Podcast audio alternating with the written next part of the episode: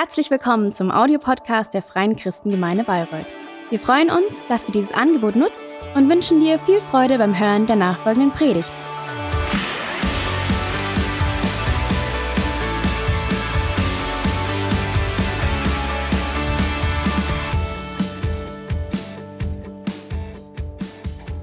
Ja, soweit. Und dann Ihr Lieben, schlage ich jetzt die Brücke zur Predigt. Äh, ihr habt schon gesehen, vielleicht habt ihr schon eine Ahnung oder eine Idee. Wir starten heute mit einer neuen Predigtserie, die heißt Ausgerüstet.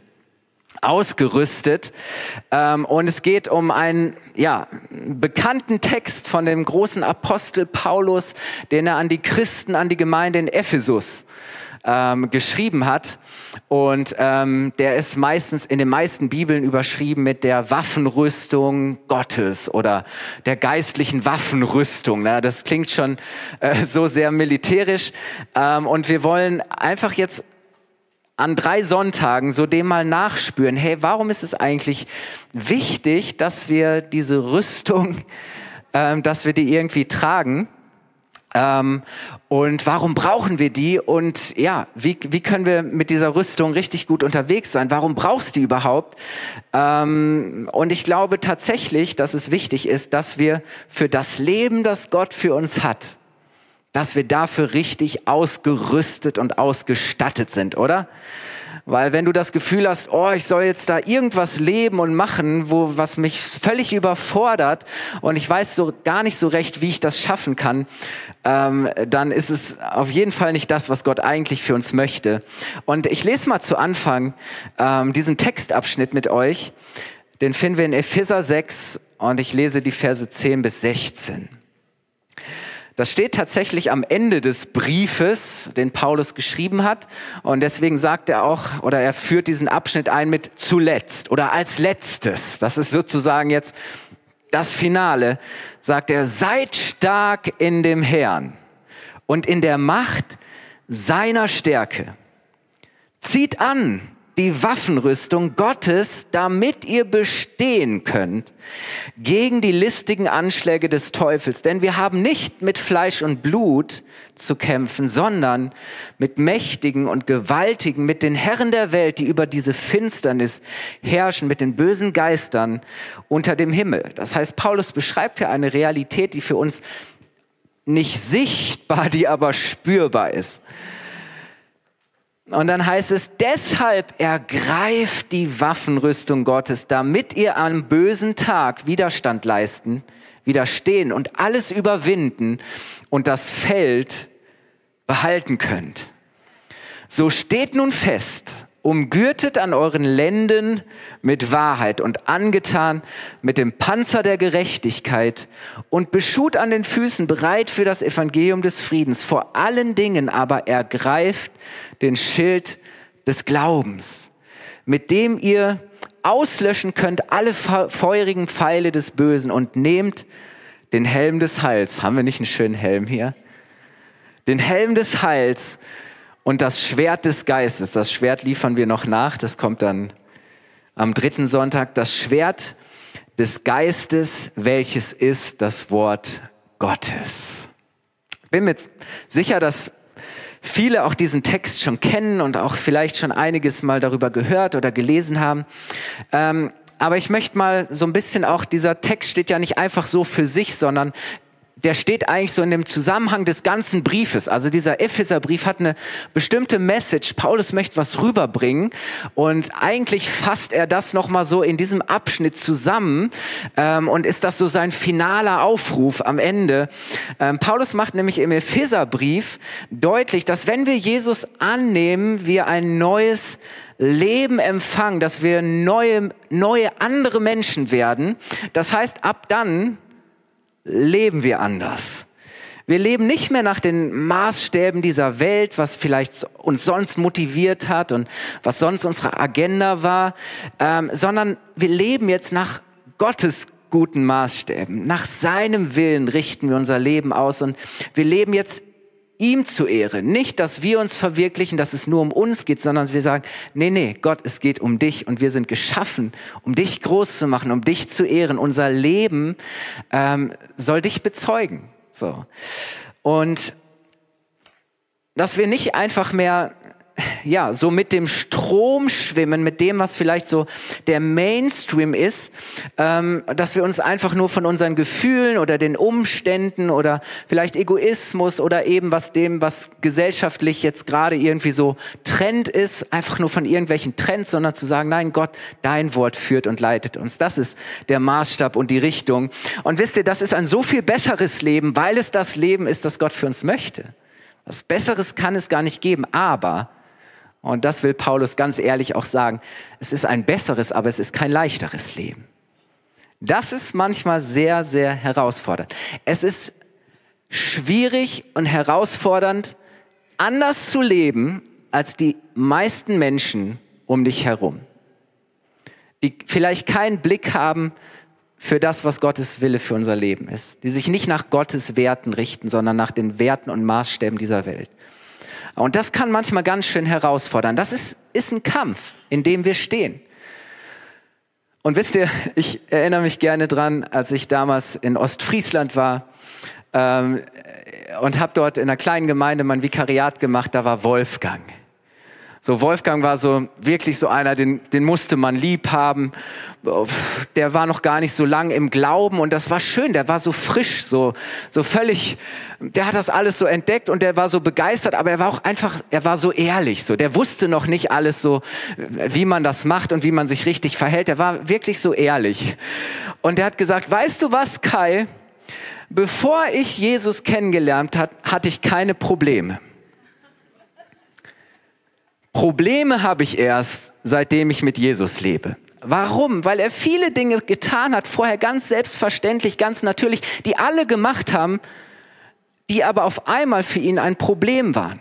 Auf einmal war es ein Problem, den Chef anzulügen.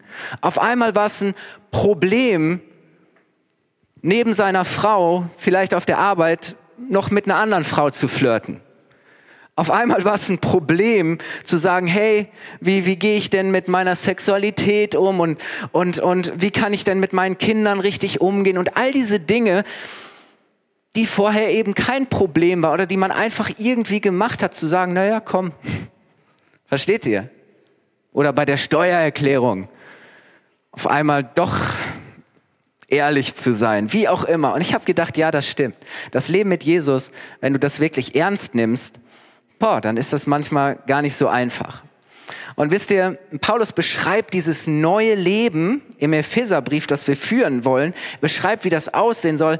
Er beschreibt, wie wir uns jetzt verhalten sollen in der Gesellschaft, dass wir uns eben von anderen Dingen leiten lassen, dass wir uns unterscheiden. Er beschreibt, wie wir, wie wir uns am Arbeitsplatz gegenüber unseren Chefs und Vorgesetzten verhalten sollen. Er beschreibt, ähm, wie wir uns in der Gemeinde verhalten sollen, wie wir miteinander umgehen sollen. Das ist ja auch gar nicht immer so einfach.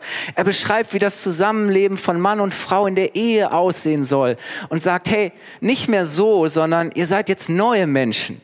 So. Und ihr verhaltet euch jetzt anders. Und dann am Ende des Briefes, und das ist jetzt nochmal so, ähm, wo, wo Paulus das nochmal so ein bisschen größer macht, am Ende des Briefes stellt Paulus unser Leben dann noch in diese Realität der unsichtbaren Welt. Zu sagen, wisst ihr, da sind auch noch Herausforderungen, da sind noch Kämpfe und Einflüsse ähm, des Feindes da. So, und, und das ist auch eine Realität, die, die in dieser Welt irgendwo wirkt. Und da sind Mächte und Kräfte des Bösen. Ähm, und deswegen gebraucht Paulus nicht umsonst das Bild von, von der Waffenrüstung. Sagt, hey Leute, das ist ein Kampf. So, ihr steht da in einem Kampf. Ähm, und wisst ihr, dieser, dieser Textabschnitt, den wir gerade gelesen haben, ist sowas wie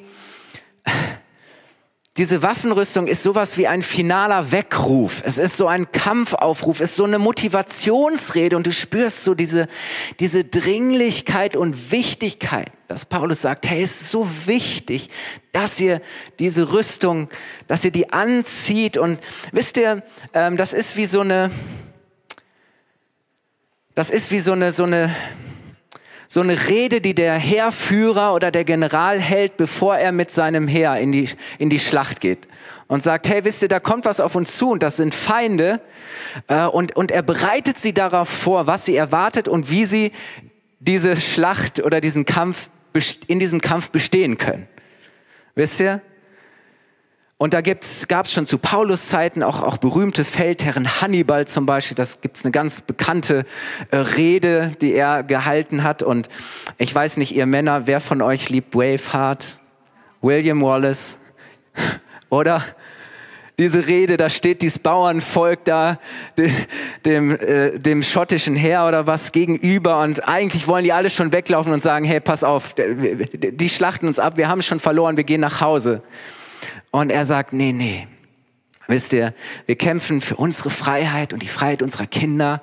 Und sie können uns das Leben nehmen, aber nicht unsere Freiheit. Und er weckt in ihnen auf einmal diesen Spirit zu sagen, hey doch, vielleicht können wir doch gewinnen. Ich habe euch ein Bild mitgebracht von, von William Wallace, diese Rede, oder? Ich weiß nicht, also ich krieg da immer dann so Gänsehaut und ich denk so, oh ja, wow, ich will kämpfen und ich werde gewinnen.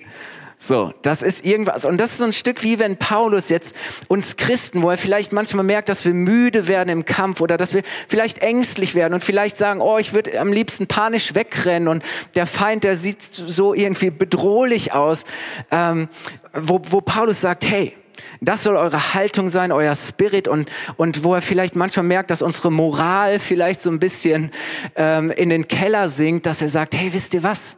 Ihr habt schon alles, was ihr braucht und Gott schenkt euch alles, was ihr braucht, um in diesem Kampf zu bestehen. Und nicht das Land, das Gott euch gegeben hat, an den Feind zu verlieren oder abzutreten. Und das ist so ein bisschen ähm, diese Symbolik auch in, in der, dieses Bild, das Paulus da auch bemüht und nutzen möchte. Wisst ihr, und in diesen Worten von Paulus, da steckt überhaupt gar keine Angst oder Panik. Überhaupt gar nicht so, oh, ihr müsst jetzt Angst haben vor dem Feind. Nein, da, da klingt so diese, diese Siegesgewissheit und diese Sicherheit drin, hey, wir können und wir werden in diesem Kampf bestehen. Amen. So, das ist wichtig, dass wir das hören und ähm,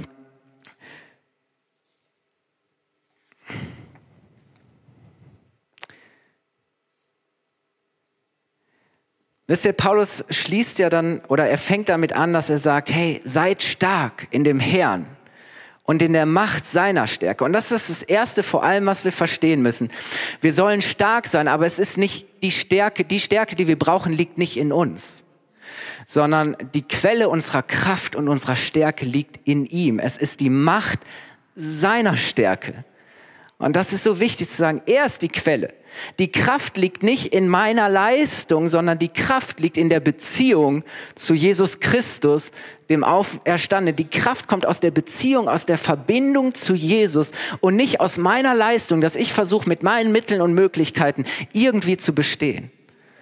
Und das ist wichtig, deswegen sagt er, seid stark im Herrn und in der Macht seiner Stärke. Paulus beschreibt das auch am Anfang des Epheserbriefs. Und das ist ja, ich habe es schon gesagt, so der ganze Epheserbrief, das ist so diese, diese Grundbotschaft, Epheser 1 ab Vers 19. Epheser 1, Vers 19 bis 21. Da sagt Paulus, ich bete, dass ihr erkennen könnt, dass ihr das checkt, wie übermächtig groß seine Kraft ist. Nicht der Feind ist übermächtig, seine Kraft ist übermächtig wie übermächtig groß seine Kraft ist, mit der er in uns, die wir an ihn glauben, wirkt. Es ist dieselbe gewaltige Kraft, die auch Christus von den Toten auferweckt und ihm den Ehrenplatz an Gottes rechter Seite im Himmel gegeben hat, wo er herrscht. Oder Jesus sitzt auf dem Thron, er thront und er herrscht und er, ihm ist alle Macht gegeben im Himmel und auf der Erde. Jetzt ist er als Herrscher eingesetzt über jede weltliche Regierung, Gewalt, Macht und jede Herrschaft und über alles andere in dieser wie in der zukünftigen Welt. Das ist der Fokus. Aber Paulus sagt, hey, ich bete, dass ihr das erkennt, wie übermächtig groß seine Kraft ist. Unsere Kraft liegt nicht in unserer Leistung, in unserer Begabung, sondern in der Beziehung und Verbindung zu Jesus, in seiner Kraft. Er sagt, seid stark in seiner Stärke. Das ist der erste Aufruf, seid stark. Und der zweite Aufruf in Vers 11 ist, zieht an oder legt an die Waffenrüstung Gottes. Warum? damit ihr bestehen könnt gegen die listigen Anschläge des Teufels. Wisst ihr, warum Paulus sagt, dass es wichtig ist, dass wir die Waffenrüstung, wir kommen gleich noch drauf, Gottes anziehen sollen, damit wir bestehen können, damit wir standhaft sind, wenn der Feind uns angreift. Ähm, wir sollen standhalten, feststehen, widerstehen im Kampf. Und das können und werden wir auch, wenn wir die Waffenrüstung anlegen, die Gott schon für uns bereitstellt. Er sagt, hey, das ist schon alles da. Das ist die Waffenrüstung Gottes. Die darfst du anziehen, die darfst du anlegen. Ähm und wisst ihr, Paulus stimmt auch schon darauf ein, dass dieser Kampf einen erfolgreichen Ausgang hat. Und er erinnert uns an die außergewöhnliche Stärke, die Mittel, die Ausrüstung, die uns zur Verfügung steht. Zu sagen, Gott wird uns nicht einfach nur beistehen, sondern Gott wird uns auch ausrüsten und er wird uns zum Sieg verhelfen. Wir werden bestehen, egal in welchem Kampf wir sind. Wir werden bestehen und am Ende trägt Jesus den großen Sieg davon. Amen. Das ist die Perspektive. Ähm, Paulus betont aber eben auch, und das ist wichtig, in was für einem Kampf wir stehen. Dass er sagt, hey, wir, wir kämpfen nicht gegen Fleisch und Blut, nicht gegen andere Menschen. Weißt du, dein Feind ist nicht dein Nachbar oder dein Chef oder dein Mann oder deine Frau. Das ist nicht dein Feind. Wir kämpfen nicht gegen Fleisch und Blut, gegen Menschen, sondern wir kämpfen gegen die Mächte und den Einfluss des Feindes, in einer Welt, die noch unter der Herrschaft der Sünde und unter dem Einflussbereich des Feindes steht und wo diese Mächte noch am Wirken sind. Weil ja, das Neue ist schon angebrochen, aber wisst ihr, oder ich möchte so sagen, das Schicksal des Feindes ist schon längst besiegelt. Jesus hat den Sieg ja schon errungen. Es steht schon fest, der Feind ist besiegt, aber erst wenn Jesus wiederkommt und wenn er wirklich sein Heil und seine Herrschaft für alle Welt, für alle Menschen und für alle Zeit dann wirklich, ich sag mal, verwirklicht. Und, und wenn das vollkommen ist, ähm, dann, dann wird das eben auch umgesetzt und dann wird es vollkommene Realität sein. Und dann hat auch der Feind keinerlei Einflussmöglichkeiten und auch keine Macht mehr, auch nicht mehr in dieser Welt. Das ist nämlich so wichtig. Aber Paulus macht eben auch deutlich, äh, solange es noch nicht so weit ist, stehen wir noch in dieser Spannung oder in diesem Kampf, in diesem Spannungsfeld, in diesem Battlefield, auf diesem Schlachtfeld zwischen dem alten und dem neuen Zeitalter. Wir stehen in dieser Spannung zwischen Finsternis und Licht. Wir stehen in dieser Spannung ähm, zwischen Böse und Gut. Wir stehen wir stehen als Gläubige schon jetzt auf der Siegerseite. Wir haben, der Sieg ist uns schon verheißen und wir sind ausgerüstet, siegreich zu sein, was aber nicht heißt, dass wir nicht mehr kämpfen müssen. Oder? So, manchmal denken wir vielleicht, hey, wenn ich Jesus habe, dann muss doch alles leicht und easy sein und dann muss das doch endlich mal aufhören mit den Kämpfen. Weißt du, nein, diese Kämpfe, solange wir in dieser Welt noch leben, solange Gottes neue Welt noch nicht vollkommen hier ist, werden die Kämpfe nicht aufhören. Aber das Gute ist, du bist den Angriffen des Feindes nicht mehr machtlos ausgeliefert, sondern Jesus hat dir alles gegeben, damit du in den Kämpfen dieses Lebens bestehen kannst, durchhalten kannst, standfest bleibst, um dann den Sieg und das Heil und die Rettung deines Jesus Christus zu empfangen. Amen. Das ist dieser Siegeskranz, von dem Paulus sagt, hey, dafür lohnt es sich dran zu bleiben, durchzuhalten, weil ich weiß doch, was mich erwartet. Es lohnt sich, dieser Siegeskranz. Und wisst ihr so, wiederholt Paulus nochmal, auch in, in, in Vers 11 sagt er es schon, Vers 13 wiederholt es, er sagt, deshalb ergreift die Waffenrüstung Gottes, damit ihr am bösen Tag widerstehen könnt und alles überwinden und das Feld behalten könnt. Zweimal Vers 11 und Vers 13 wiederholt er das nochmal, damit ihr stehen könnt. Und dann zählt er eben diese verschiedenen Ausrüstungsgegenstände auf, von denen ich heute nur die ersten beiden mit euch betrachten will. Die gehören irgendwie auch zusammen. Es geht nämlich um Wahrheit und es geht um Gerechtigkeit. Deshalb ergreift die Waffenrüstung Gottes Vers 14, so steht nun fest, umgürtet an euren Lenden mit Wahrheit. So der, dass ihr den Gürtel der Wahrheit umlegt. Hier haben wir einen schönen Gürtel, oder? Also wer sagt, der Gürtel ist richtig schick, den möchte ich gerne äh, tragen, meldet euch. Aber nein, es geht um diesen Gürtel der Wahrheit und es geht um ein Brustpanzer oder ein Kettenhemd der Gerechtigkeit.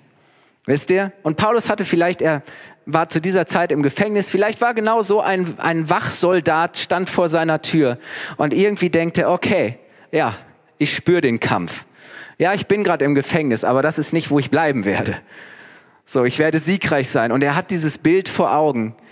Ähm, und er beschreibt das, was das Leben als Christ eben bedeutet. Ich möchte mit euch kurz diesen Gürtel der Wahrheit und den Brustpanzer der Gerechtigkeit anschauen. Dieser Gürtel steht für die Wahrheit. Und es ist auch kein Zufall, dass der Gürtel als erstes genannt wird, weil der Gürtel, der wurde normalerweise auch als erstes umgelegt oder angelegt. Der hielt so dein ganzes, äh, dein ganzes Gewand zusammen. Und tatsächlich war das Anlegen des Gürtels, äh, stand tatsächlich für Einsatzbereitschaft. Zu sagen, okay, ich habe meinen mein Gürtel umgelegt und ich bin einsatzbereit, ich bin dienstbereit, ich bin ready, ich bin vorbereitet.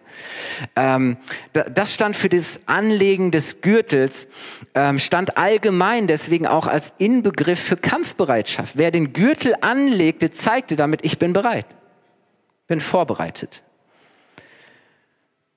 Und ich weiß nicht, wie es dir geht. Jetzt denkst du, okay, was heißt denn dann dieser Gürtel der Wahrheit? Und, und Wahrheit ist immer so ein sehr, sehr universeller, großer Begriff, oder? Und ich habe das äh, gerne auch natürlich so ver verstanden.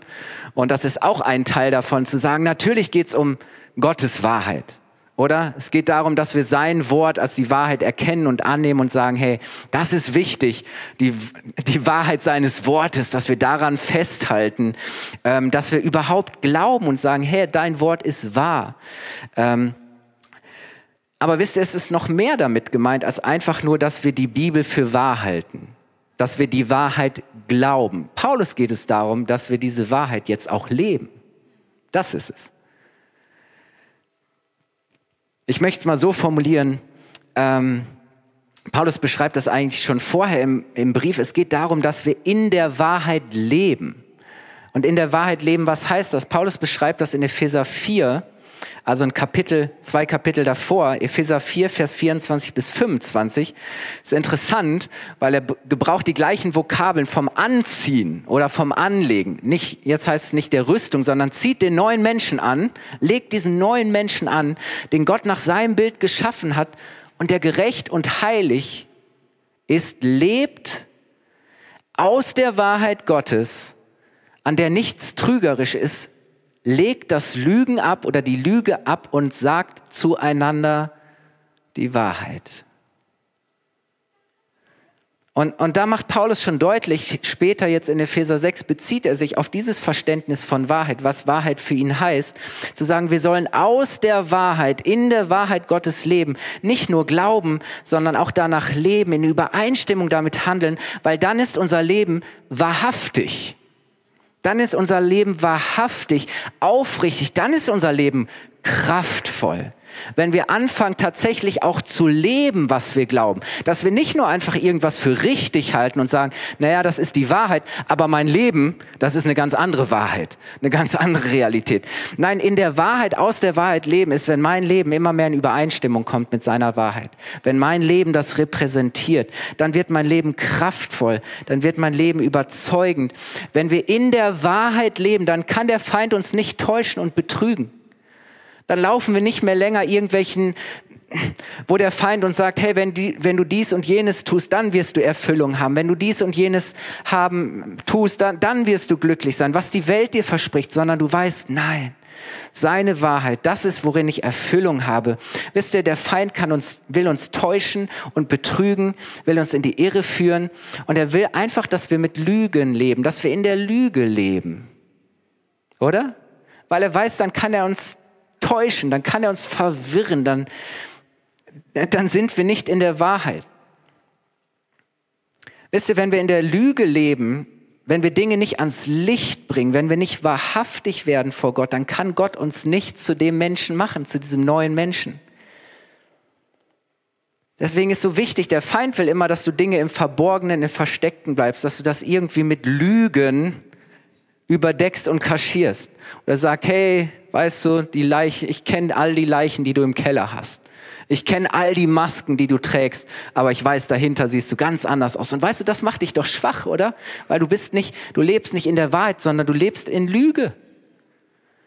Und der Feind weiß, solange du in der Lüge lebst, in, solange du nicht in der Wahrheit lebst und dein Leben nicht wahrhaftig ist, bremst er dich aus, nimmt er dich raus, weil er weiß, du bleibst in der Finsternis und du bleibst, kommst nicht in, in das Licht seiner Wahrheit.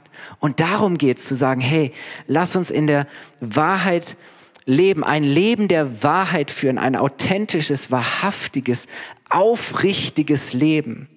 Und das drückt sich eben auch darin aus, dass er sagt, hey, das heißt auch, dass ihr einander die Wahrheit sagt, dass ihr einander nicht belügt, euch nichts vormacht, sondern dass ihr auch ehrlich und wahrhaftig, aufrichtig miteinander und voreinander seid, weil der Feind weiß genau, dass Lüge und da, wo wir nicht in der Wahrheit sind, dass es immer die, dass es uns immer trennen wird, dass es immer unsere Beziehungen stören wird, dass wir dann nicht die Einheit haben, dass wir nicht so miteinander verbunden sind. Paulus sagt in diesem ähm, Vers, wir sollen, wir sollen von der Lüge lassen und einander die Wahrheit sagen, weil wir einander brauchen, weil wir miteinander verbunden sein sollen.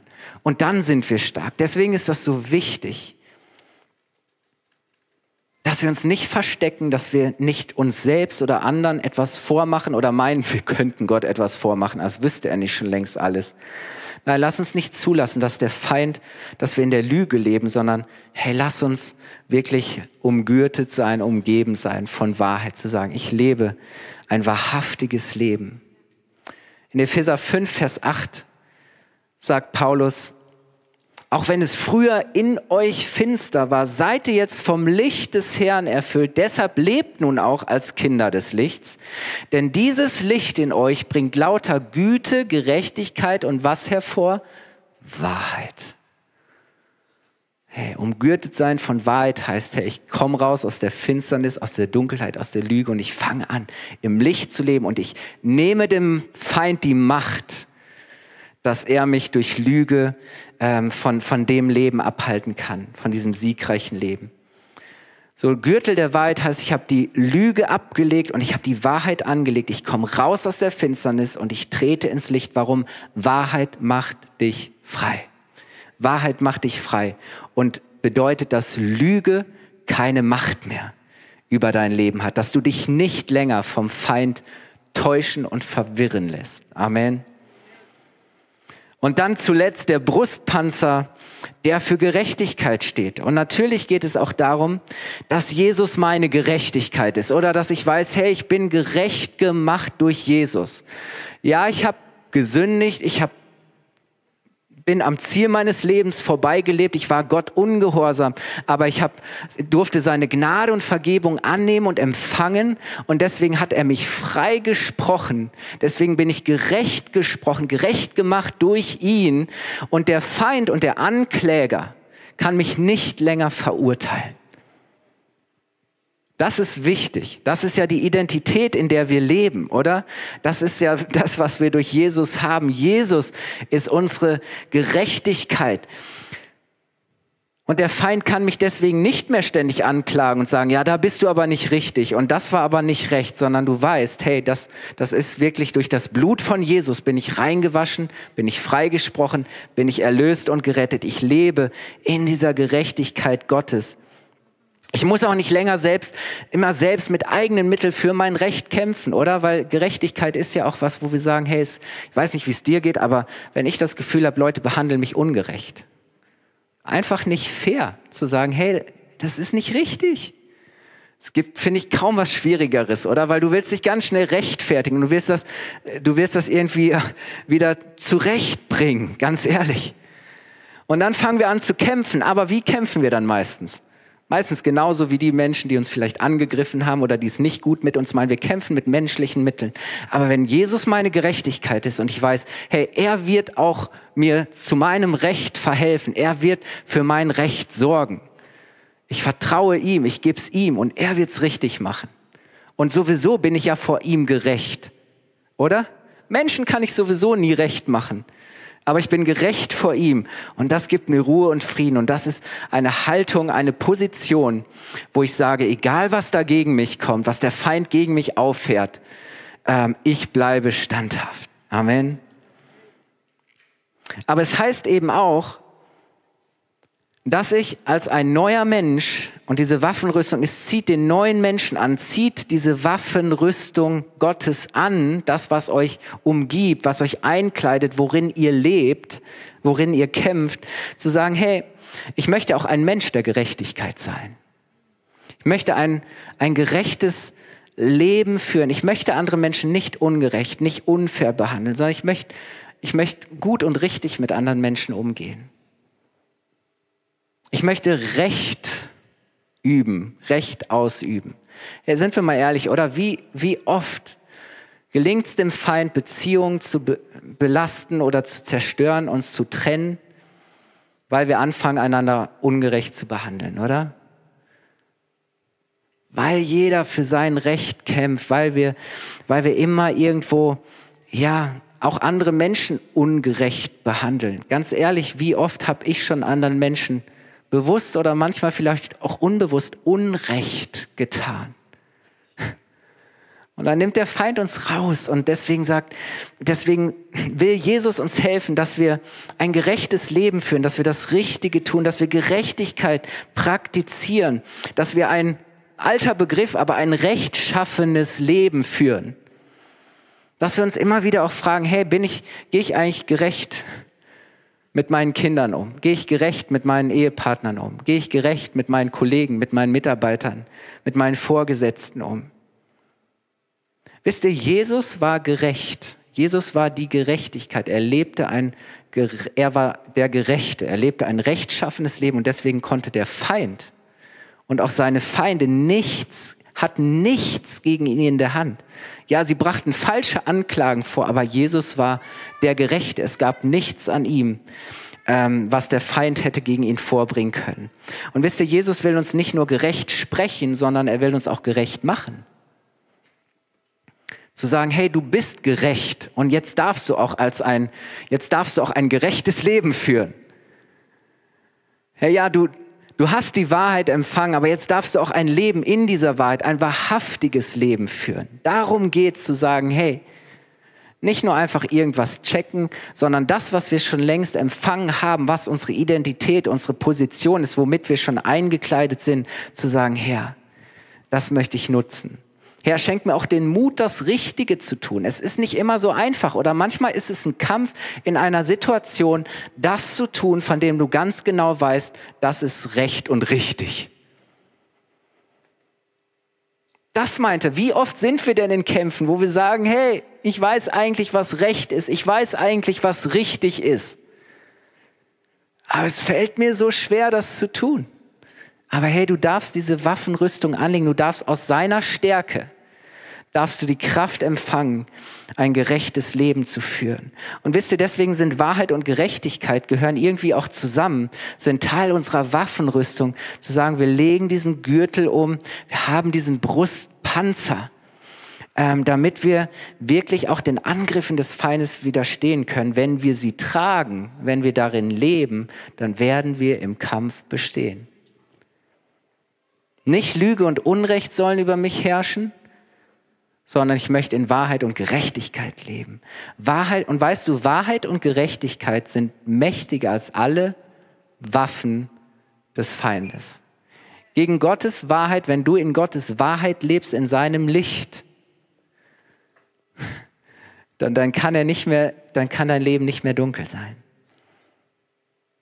Wenn du in Gottes Gerechtigkeit lebst, wenn du gerecht bist vor Gott, dann kann er dich nicht anklagen, dann kann er dich nicht zu Fall bringen. Er versucht's immer.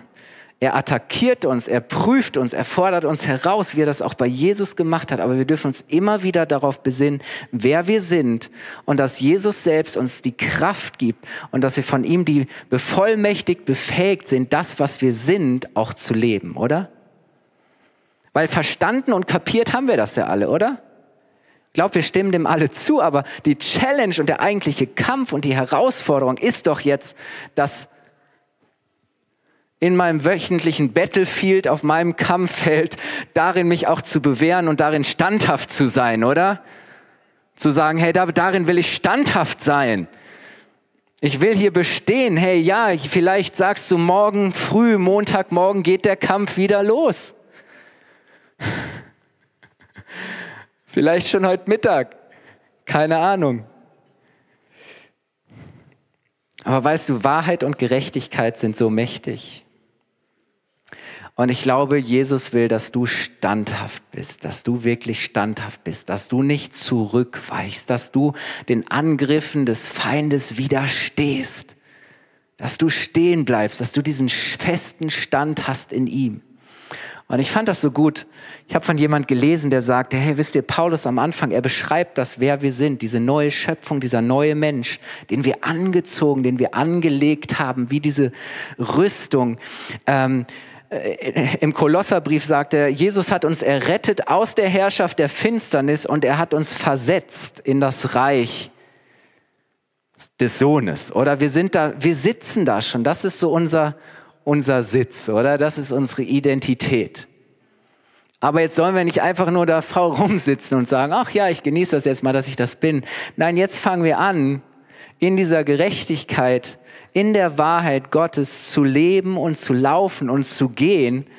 Und wisst ihr, wenn der Feind kommt, zu sagen, nee, nee, nee, ich weiche nicht ab oder ich, sondern ich stehe fest, ich nehme meinen Stand ein, ich weiche nicht zurück, ich widerstehe dem, ich bleibe standhaft, oder?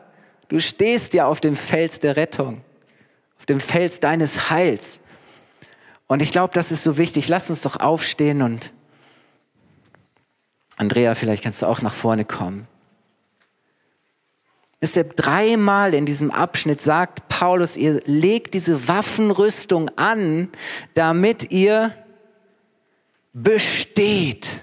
Hey, ich will bestehen. Damit, wenn der Feind kommt, dass ihr widersteht, zu sagen, hey, ich werde dem widerstehen. Dass er sagt als drittes, bestehen, dass ihr widersteht und dass ihr standfest seid, dass ihr einen festen Stand habt, oder? Und weißt du, dann kann der Feind kommen, aber du wirst nicht wanken, du wirst nicht zurückweichen. Du sagst, hey, ich stehe, ich stehe in dem, ich will standhaft sein. Ja, es ist manchmal nicht so einfach zu stehen. Es ist nicht so einfach zu widerstehen, wenn die Versuchung kommt. Es ist nicht so einfach zu standhaft zu bleiben, wenn, wenn der Feind dich attackiert oder dich angreift. Es ist nicht so einfach, deinen Stand einzunehmen, wenn alle anderen anderen Standpunkt vertreten. Wenn alle anderen dich von einer anderen Wahrheit überzeugen wollen. Aber weißt du, du, du lebst in der Macht seiner Stärke, nicht deiner Stärke. So diese überwältigende Kraft von Jesus, die ihn von den Toten auferweckt hat, die ihn an diesen Platz des Thrones Gottes gesetzt hat, wo er über allem steht und alles herrscht. Das ist dein Herr. Sein Geist lebt in dir. Er rüstet dich aus, er rüstet dich zu. Er gibt dir diesen Gürtel der Wahrheit. Du darfst ihn immer jeden Tag darfst du dich umgürten und sagen, okay, ich lege diesen Gürtel an, ich bin, ich bin, ich bin kampfbereit. So, mit seiner Wahrheit, wenn ich auf seiner Wahrheit stehe, hey, ich werde standhaft sein. Du darfst jeden Tag neu sagen, hey, so, ich lege diesen Brustpanzer an. Ich bin, ich, bin, ich lebe in seiner Gerechtigkeit. Ich kann und ich darf ein, ein gerechtes, ein rechtschaffenes Leben tun. Er wird mir die Kraft geben, das Richtige zu tun. Amen. Und ich glaube, wir brauchen das als Kirche ganz ehrlich, weil die Kämpfe werden, glaube ich, heftiger. Die Kämpfe werden heftiger. Zu sagen, Herr, egal was kommt, egal was passiert, egal wie schwierig es wird, wir als deine Kirche, wir wollen standfest sein. Wir wollen stehen. Wir wollen deine Rüstung anlegen, oder? Wir sind kampfbereit. Wir sind kampfbereit. Und wisst ihr, das Gute ist, wenn du irgendwann kampferprobt bist, dann merkst du wahrscheinlich auch, dass mancher Kampf leichter wird, dass mancher Kampf gewonnen ist, wo du sagst, hey, ich habe dieses Land verteidigt, ich habe dieses Land eingenommen. Feind, ich gebe dir keinen Meter. Und ich möchte dir sagen, hey, standfest sein heißt auch, du stehst auf dem Land, das Gott dir zum Besitz gegeben hat. Gib's nicht ab. Gib's nicht ab. Lass uns dafür beten.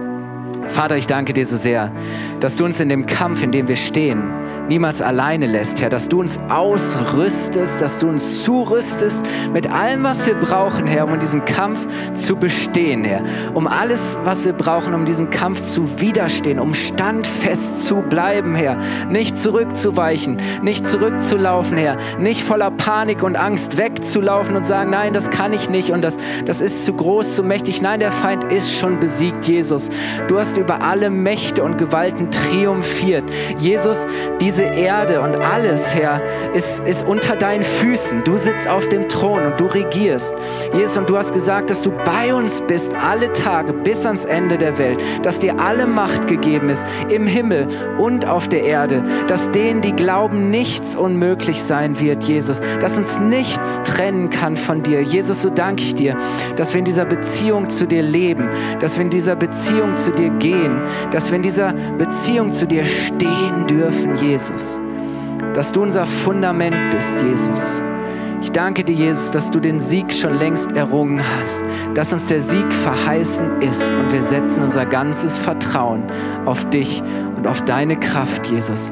Wir vertrauen deiner Wahrheit. Wir danken dir für deine Gerechtigkeit. Und wenn du heute Morgen hier bist und sagst, hey, ich habe noch nie ganz bewusst Ja gesagt zu diesem, diesem Leben, das Jesus für mich hat, dass ich ein Kind Gottes bin, dass ich sage, Herr, deine Wahrheit ist, wofür ich leben möchte. Du bist der Weg, du bist der, du bist die Wahrheit meines Lebens. Oder zu sagen, Herr, ich nehme deine Gerechtigkeit an. Danke, dass du mir meine Schuld vergibst, dass du mich mit Vater im Himmel versöhnst, dass ich gerecht gesprochen bin, dass mir vergeben ist und dass ich jetzt ein neues Leben führen darf. Wenn du heute Morgen hier bist und sagst, wir haben die Augen geschlossen, wenn du sagst, ja, ich möchte äh, mich für dieses Leben entscheiden. Das ist, was ich anziehen möchte, diesen neuen Menschen möchte dieser neue Mensch sein durch die Kraft von Jesus Christus dann heb doch ganz kurz mit mir deine Hand und gib Jesus mal ein Zeichen. Wenn du sagst, ich möchte es vielleicht auch nochmal erneuern, nochmal bekräftigen, kannst du auch gerne nochmal sagen, Herr, hier bin ich, hier stehe ich. Mach mich stark in dir. Ich empfange jetzt deine Kraft für dieses Leben, das du für mich hast. Herr, ich danke dir, dass du jetzt kommst durch deinen Heiligen Geist Danke, dass du uns jetzt erfüllst und dass dein Geist unserem Geist bezeugt, dass wir Kinder Gottes sind. Ich danke dir, Heiliger Geist, dass du gekommen bist, um uns zuzurüsten, um uns auszurüsten, wirklich auch ja, ein Leben in der Nachfolge von Jesus Christus zu leben. Ein Leben zu führen, Jesus, das dich bezeugt, das dich groß macht. Diese Wahrheit zu bezeugen, in dieser Welt zu bestehen. Herr, weil wir wissen, Du bist der Ewige. Herr, diese Welt, alles in dieser Welt wird vergehen, aber deine Worte werden für immer bestehen bleiben. Du bist der Ewige. Und ich danke dir, dass das unsere Perspektive ist. Ich danke dir, dass wir siegreich sind in dir. Herr, und darin stehen wir. Und darin leben wir und darin kämpfen wir. Bis zum letzten Tag, Herr. Amen.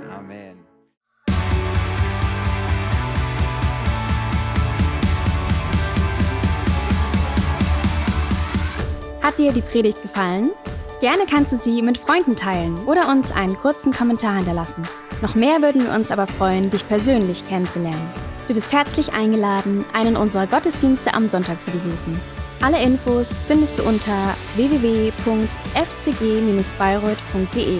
Dort kannst du uns auch eine persönliche Nachricht schreiben, wenn du mehr über ein Leben mit Jesus erfahren möchtest oder andere Fragen zum christlichen Glauben hast. Bis zum nächsten Mal. Ade!